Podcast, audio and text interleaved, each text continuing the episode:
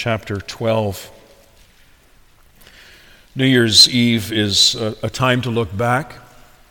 It's a time to recount our many blessings and to be thankful for all that God has given to us. There's certainly a place for that. A New Year's Eve sermon can also give expression to that. Uh, but a New Year's Eve service is also a time for reflection, a time to look back, a time to think about uh, what we did, what we could have done perhaps differently. And it's in that light that we're going to reflect on the words of our text this evening. So we're going to read from Luke chapter 12 and starting at verse 35, uh, reading to verse 59, the end of the chapter. Let us hear the word of God. Let your waist be girded and your lamps burning. And you yourselves be like men who wait for their master, when he will return from the wedding, that when he comes and knocks, they may open to him immediately. Blessed are those servants whom the master, when he comes, will find watching. Assuredly, I say to you that he will gird himself and have them sit down to eat, and will come and serve them. And if he should come in the second watch or come in the third watch and find them so, blessed are those servants. But know this that if the master of the house had known what hour the thief would come, he would have watched and not allowed his house to be broken into. Therefore, you also be ready, for the Son of Man is coming at an hour you do not expect. Then Peter said to him, Lord, do you speak this parable only to us or to all people? And the Lord said, Who then is that faithful and wise steward, whom his master will make ruler over his household to give them their portion of food in due season? Blessed is that servant whom his master will find so doing when he comes. Truly I say to you that he will make him ruler over all that he has.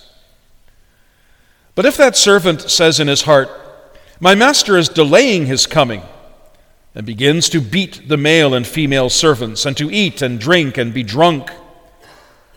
The master of that servant will come on a day when he is not looking for him, and at an hour when he is not aware, and will cut him in two and appoint him his portion with the unbelievers. And that servant who knew his master's will and did not prepare himself or do according to his will shall be beaten with many stripes. But he who did not know, yet committed things deserving of stripes, shall be beaten with few. For everyone to whom much is given, from him much will be required. And to whom much has been committed, to him they will ask the more. I came to send fire on the earth, and how I wish it were already kindled. But I have a baptism to be baptized with, and how distressed I am till it is accomplished. Do you suppose that I came to give peace on earth? I tell you, not at all, but rather division. For from now on, five in one house will be divided, three against two, and two against three. Father will be divided against son, and son against father. Mother against daughter, and daughter against do- mother. Mother in law against her daughter in law, and daughter in law against her mother in law. Then he also said to the multitudes, Whenever you see a cloud rising out of the west, immediately you say, A shower is coming. And so it is. And when you see the south wind blow, you say, There will be hot weather. And there is hypocrites. You can discern the face of the sky and of the earth, but how is it you do not discern this time? Yes, and why even of yourselves do you not judge what is right? When you go with your adversary to the magistrate, make every effort along the way to settle with him, lest he drag you to the judge, the judge deliver you to the officer and the officer throw you into prison. I tell you, you shall not depart from there till you have paid the very last mite. So, beloved congregation, Life is full of missed opportunities. I'm sure you've experienced that before. You saw a house or a car advertised at a very good price, but you hesitated. And before you knew it, it was gone. Or you had your eye on a nice girl, I'm talking now before you got married, if you were married, and you were just gathering up the courage to ask her out on a date, when all of a sudden, out of nowhere, this other guy appears and sweeps her off her feet. A missed opportunity. Or you had the opportunity to invest in a startup company, but you didn't want to take the risk, and so you passed only to discover a few months later that this company became a huge success and was making millions of dollars, and you could have realized a multiple return on your investment. A missed opportunity.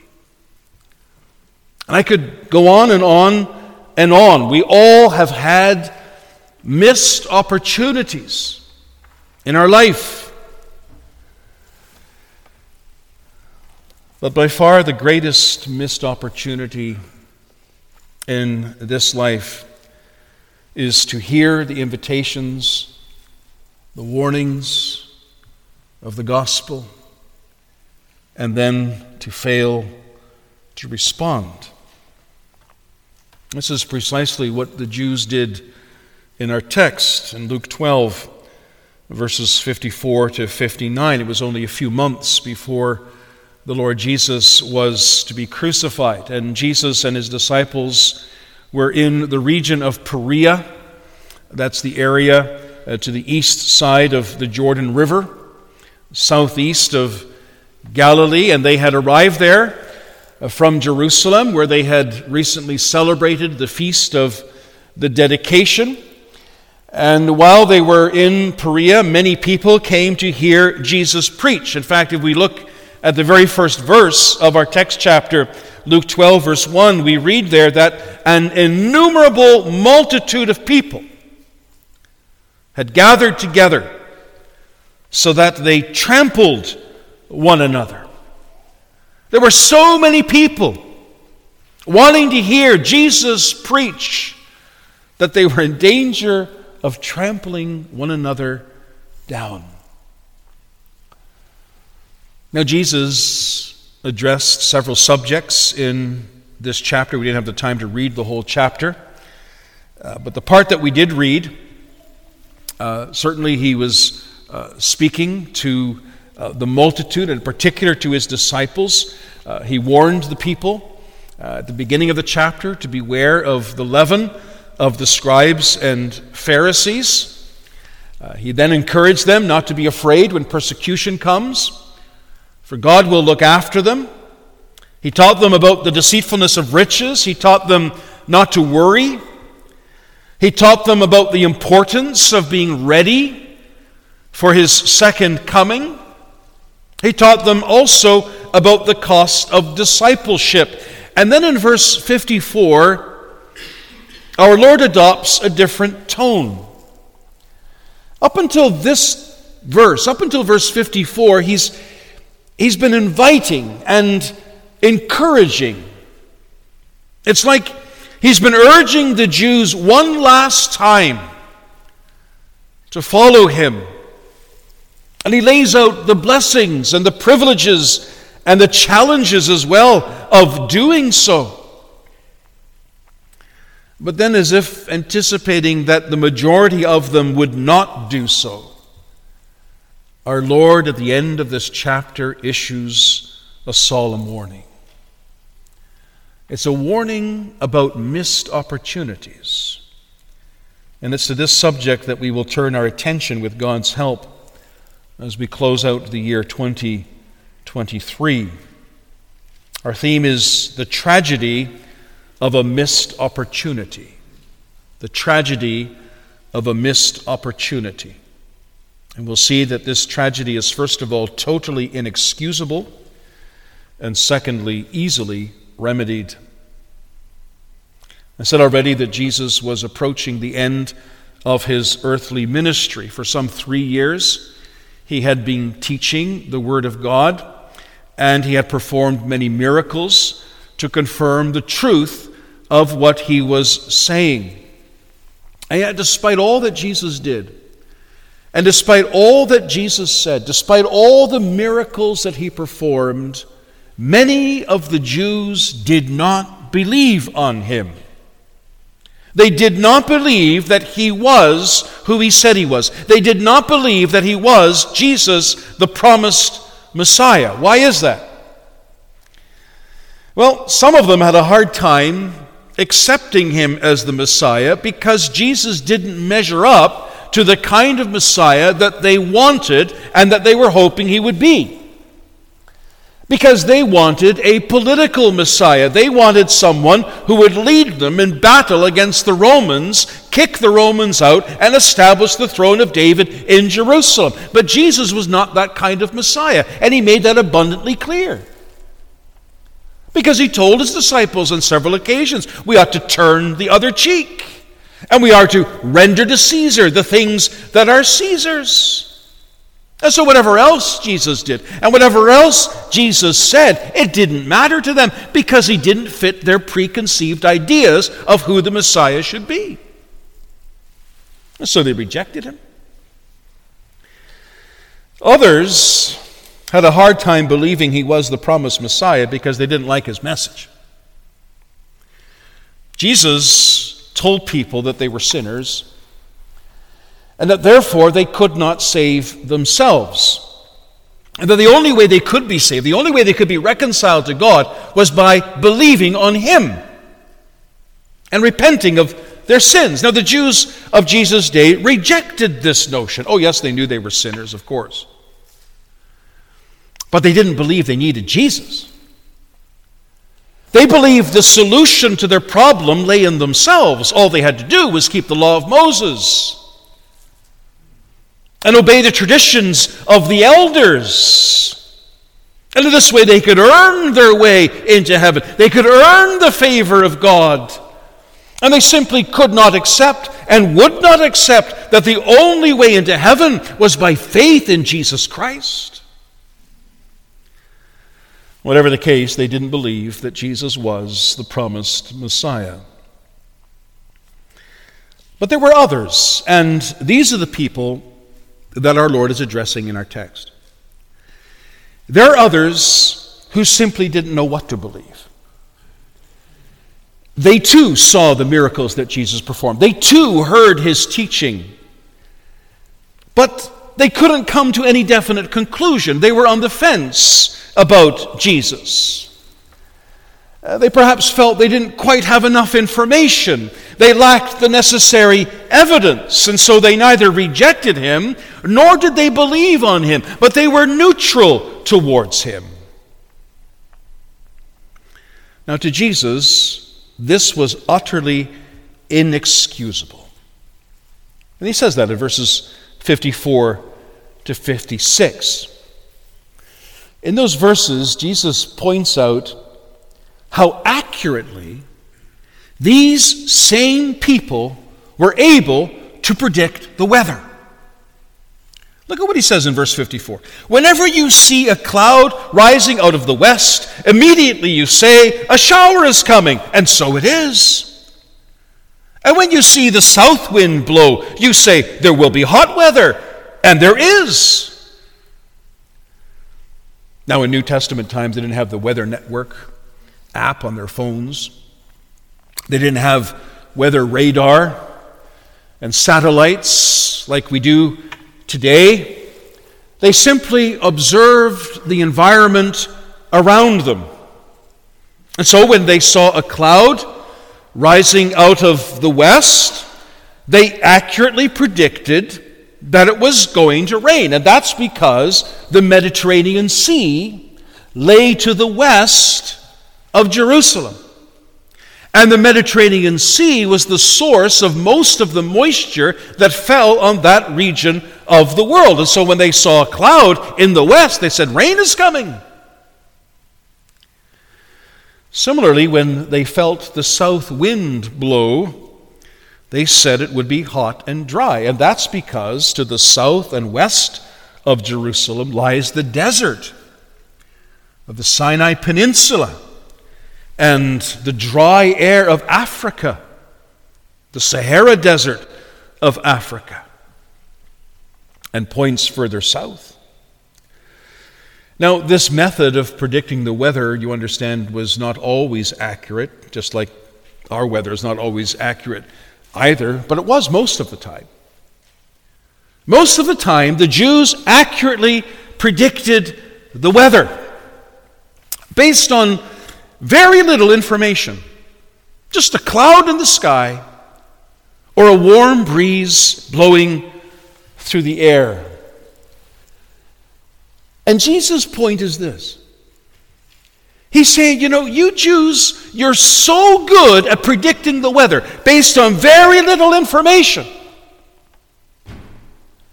And yet, you cannot discern this time. Now, what did he mean by that? What did he mean by this time? Well, he was referring, of course, to the time in which they lived. He was referring to the time in which our Lord was among them, teaching them, preaching to them, performing great miracles before them. He had been among them for some three years. And during this time, he had done so much, he had said so much. He cleansed the lepers. He restored sight to the blind. He raised the dead. He fed the multitudes, not only once, but twice, with only a few loaves and a few small fish. These people of Jesus' generation saw the coming of the kingdom of God. They had a front row seat, we could say, to the coming of God's kingdom. This was the apex of the coming of the kingdom. He the promised Messiah who was foretold by the prophets, the one on whom the people of God, like Anna and Simeon, as we saw this morning, were pinning all of their hopes. He had arrived. And he was standing right in front of them. And all the evidence pointed to the fact that he was the Son of God, that he was the promised Messiah and the Savior of the world. And yet here they were undecided, neutral, don't know what to believe, undecided about Jesus. Now, they knew, of course, that Jesus was no ordinary man. You remember that one occasion when Jesus asked his disciples, Who do men think that I am? And, and some said, You are a prophet, Jeremiah, or John the Baptist risen from the dead.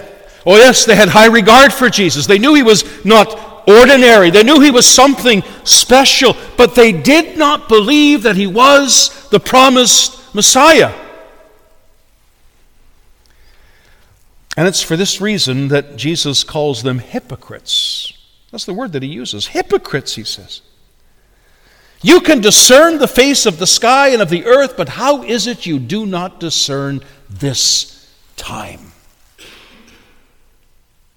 Now, what's a hypocrite? Well, a hypocrite, very simply, is somebody who appears to be something that he's not. And Jesus often used this word to describe the scribes and the Pharisees. He, he called them hypocrites because they appear to be very religious on the outside, but they were not on the inside. Jesus called them whited sepulchres. They're pure white on the outside, but inside, he said, they're full of corruption, dead men's bones. And now Jesus uses that same term to describe the Jewish people as a whole, particularly these people who were neutral about him, who couldn't make a decision about him one way or the other. He says, You're hypocrites! Now, in what sense were they hypocrites?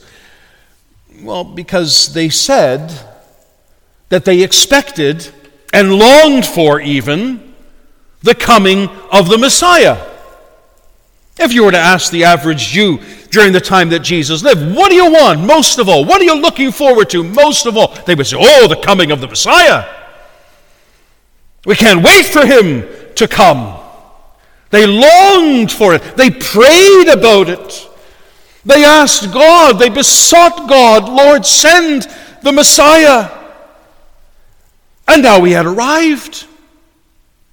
And they refused to see it. In fact, they didn't want to see it. They could accurately predict the weather,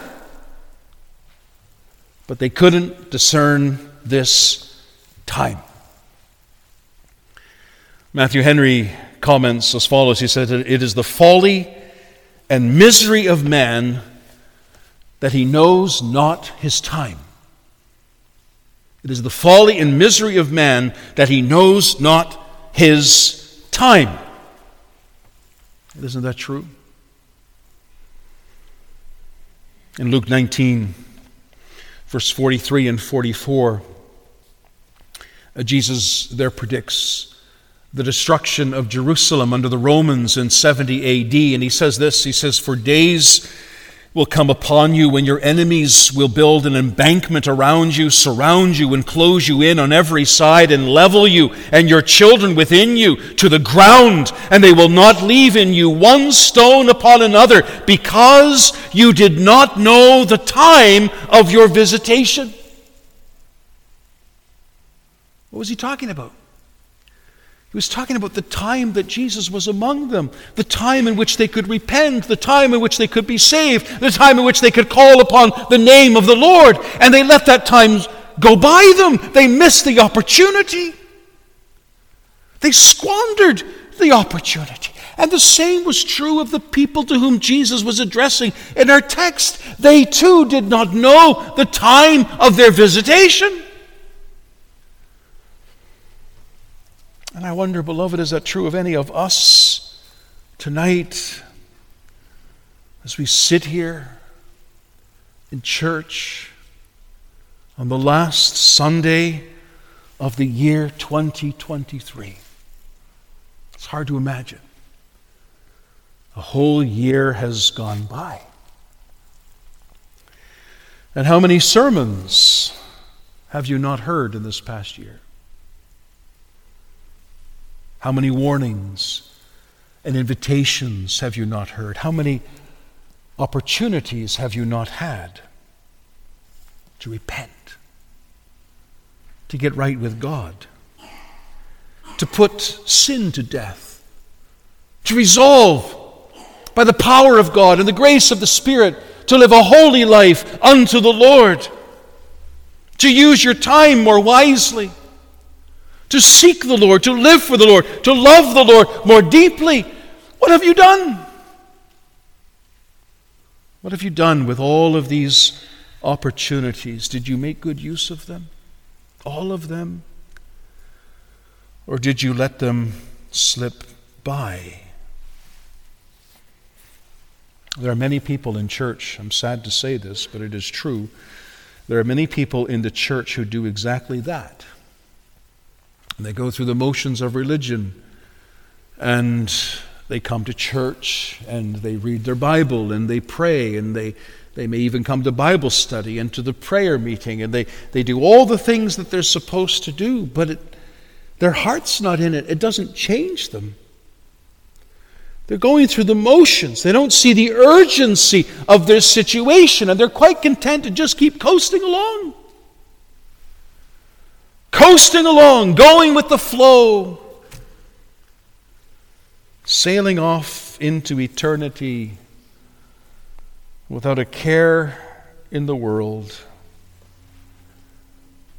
And they can tell you what the weather's going to be like tomorrow and the next day. And they know the scores of the latest hockey games and the stats of the latest players, and they can speak very knowledgeably about politics and about the world situation and what's wrong with the world today and what we need to do to fix it, but they cannot discern the time.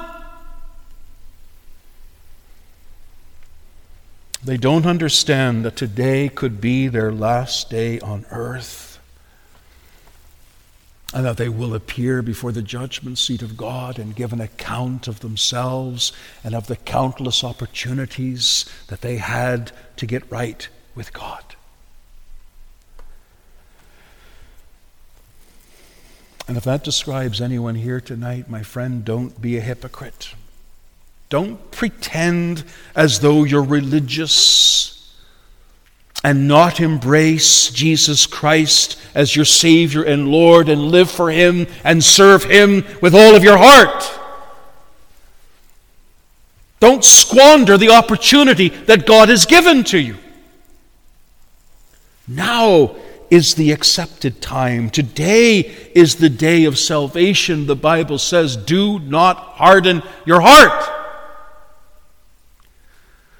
And it comes with this force, you see, because God understands. He understands what we're like. He knows how calcified our hearts can be, how insensitive we can be to the things of God, how unaware we can be of the precarious situation in which we find ourselves by nature. And so God comes pleadingly, as it were, don't harden your heart. Today is the day of salvation, and it's totally inexcusable if you let the opportunity slip. Well, that's our first point. Missed opportunities are totally inexcusable. But secondly, these missed opportunities are easily remedied. As we've seen, the Jews of Jesus' day had failed to discern the time. And as a result of this, they were in great danger. Whether they realized it or not, they were. And in order to impress this truth upon them, Jesus tells a parable, and it comes in verses 58 and 59. And this is what Jesus says. He says, When you go with your adversary to the magistrate, make every effort along the way to settle with him lest he drag you to the judge, the judge deliver you to the officer, and the officer throw you into prison. I tell you, you shall not depart from there till you have paid the very last mite. You see what Jesus is doing here? He's asking us to imagine a man who is guilty of either stealing or embezzling money. He's called the adversary in the parable. And this adversary, he's the one who, who wants justice. He's the one that the man has sinned against. He's the one who uh, he's the one whom the man had stolen the money or embezzled the money. And so, so this man, the adversary, he wants justice, and rightly so. I mean, if somebody stole something from you, you'd, you'd want to get it back, right? So this man also wants to get it back. And so, so what does he do? He serves this man with a summons to appear in court. He lays a charge against this man. Now, in the days in which Jesus lived, uh, court cases, first of all, went to the magistrate. And the magistrate's task was to preside over what we would call a preliminary hearing. And so the evidence would be presented and the magistrate would decide whether there was enough evidence to bring this matter to the judge. Now, in this case, there was plenty of evidence. In fact, it was a clear cut case, it was open and shut. The man who had stolen the money or embezzled the money, he was guilty as charged. And um, he has nothing to say in his defense. And so Jesus here offers this man, this, this imaginary man, this figurative man, some free legal advice. And he says that it would be wise for this man if he settled out of court. Because if he doesn't settle out of court and he tries to argue his case, he's going to lose. Because the magistrate will refer him to the judge. This is what he says. He lays it all out. And the judge will hand him over to the officer, and the officer gonna, is going to throw him into prison. And there he will remain, he says, until he has paid back every penny that he stole. That's what a mite is. It's the smallest coin in Roman currency. Now, what's Jesus describing here? He's describing what's going to happen on the day of judgment. He spoke of the day of judgment earlier in this chapter. We read it together, verses 35 to 40. he tells the parable of the expectant steward. And the point of that parable is that we should always be ready for the return of the Lord Jesus Christ because he can return at any time, at an hour when we least expect him to come.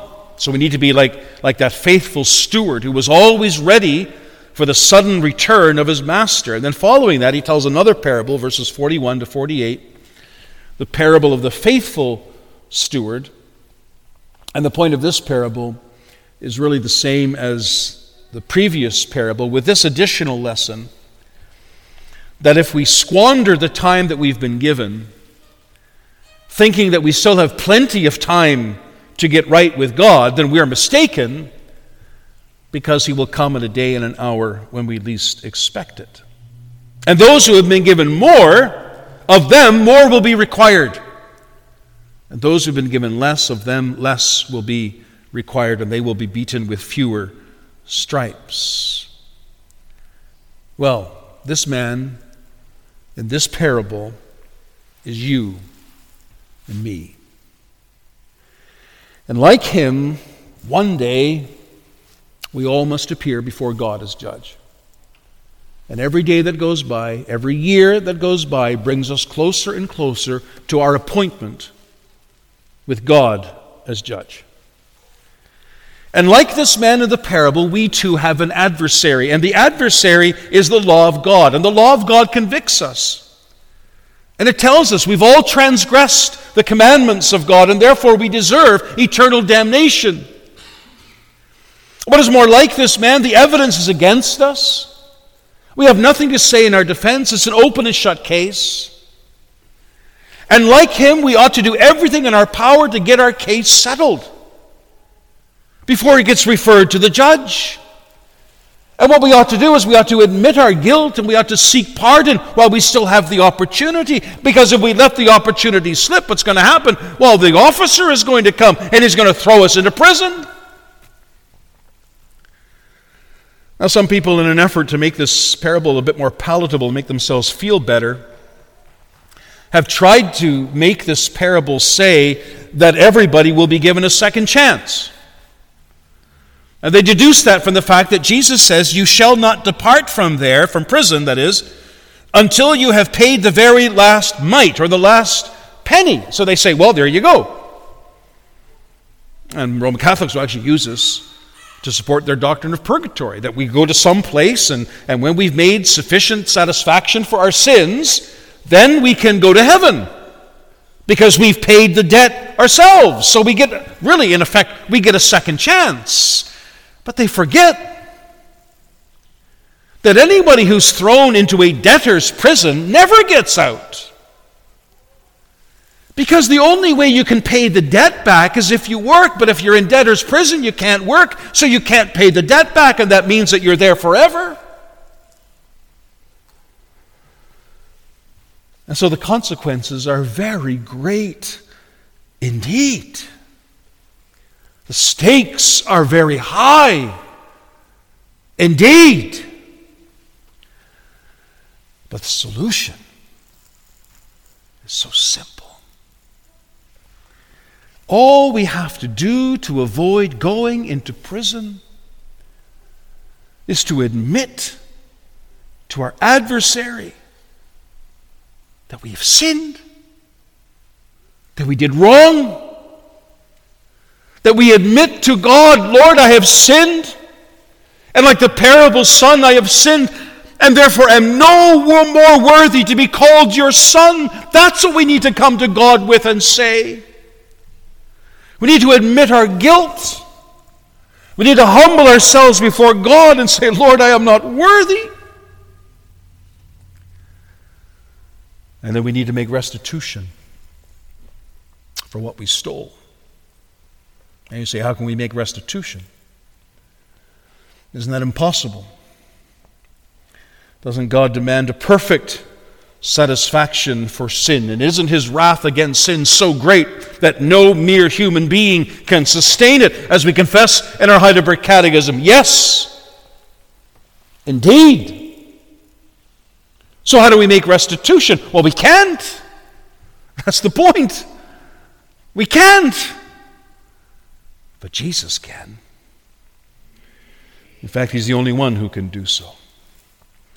Because He did what none of us can do. He bore the wrath of God all the time that He lived on this earth, but especially when He hung there on the cross of Calvary. The full wrath of God was poured out upon Him. The wrath of God for the sins of all of His people from the beginning to the very end of time. He paid that penalty in full. And all the time that he lived on this earth, he lived a perfect life and he earned for us a perfect righteousness that will enable us to stand before God and live. And when we repent of our sins and when we trust in Christ as our Savior, his penalty, the penalty that he paid, becomes ours. His payment becomes ours. His righteousness becomes ours. And as a result, we are set free. Set free. God declares us not guilty. God as judge declares us not guilty. And we may live in his presence forever. And Jesus becomes our advocate at the right hand of the Father, and he pleads our case before his Father in heaven. And he says to his Father, as it were, Oh, Father, this is the one whom you gave me from all eternity. I died for him, I died for her, and therefore I plead with you. Do not give him, do not give her what he or she deserves. Let your wrath fall upon me. I will take it. I will pay the debt in full so that he may go free. And because the Father loves the Son, as the Son loves the Father, the Father says, Yes, my Son, whatever you ask of me, I will do. And declares him not guilty on the basis of the atoning work of Jesus Christ. Now, isn't that wonderful? How can we ever tire of hearing about this? And how many times haven't we heard this? In this past year, but how have you responded to this? Have you accepted our Lord's offer? Or do you still think you can manage without Him? I tell you now, beloved, that is impossible. Because the adversary that we face is relentless and he will press his claim to the furthest extent possible. He will not show mercy. He will not be patient. He will demand what we owe. And so do not be so foolish. And the message of our text is settle with him. Do it now, before it is too late. And you've had so many opportunities to do so. I'm not here speaking only about those who are not saved, but I'm also speaking about God's children, how many things there are in your life, beloved child of God, tonight that are not pleasing to the Lord, that do need to be rooted out of your life. And you've heard these things explained to you from the pulpit so many times, and you've been urged to repent and turn to the Lord, and yet you've allowed those opportunities to slip you by. You've had another year to grow in grace. What's been the result? Where's the fruit? Is there tangible fruit in your life? This is the last sermon, as I said, of the year 2023. I don't know how many sermons you will still hear. I know you're not going to hear another sermon tonight unless you go home and pop one in to your stereo or you listen to something on SermonAudio, I don't know. But this will be the last sermon you hear in church. That's true. And not just for this year, but maybe for the rest of your life. I don't know what's going to happen tonight. I don't know how many of you are still going to be here tomorrow morning. Death is very uncertain. And just like the coming of the Lord, it can strike us at any time. You could die tonight. And you could appear before God like that rich man in the parable, you know, who built the bigger barns and he thought he was going to live forever. And God came and says, You fool! This night your soul shall be required of you. Yes, we could all die tonight or tomorrow. I don't know when we're going to die. One day we will die. One day we will stand before the judge of all the earth. And what Jesus is telling us in this parable is don't let the opportunity slip. Seek the Lord while he may be found. Stop sitting on the fence. Stop trying to remain neutral towards Christ. Get right with God now before he brings you to the judge. And the judge casts you into prison. And do not think you have still plenty of time. The philosophers in Athens heard the Apostle Paul preach the gospel to them. He told them who Jesus was and, and what he had done. And some remained undecided. And they said, We will hear you again on this matter. But they never did. And King Agrippa heard Paul preach, and he was convicted by what he said. And, and he even said, Almost you persuade me to become a Christian, Paul. But he never did, as far as we know. And Felix also said to Paul, Go away now, Paul, when I have a convenient time. Then I'll call for you. That time never came, as far as we know. All of these people were exposed to the gospel. They heard about Christ, they heard about what he did. They heard the invitations of the gospel, the warnings of the gospel, but they never responded in faith and repentance. And the message of our text, beloved, is simply this don't let that happen to you. Amen.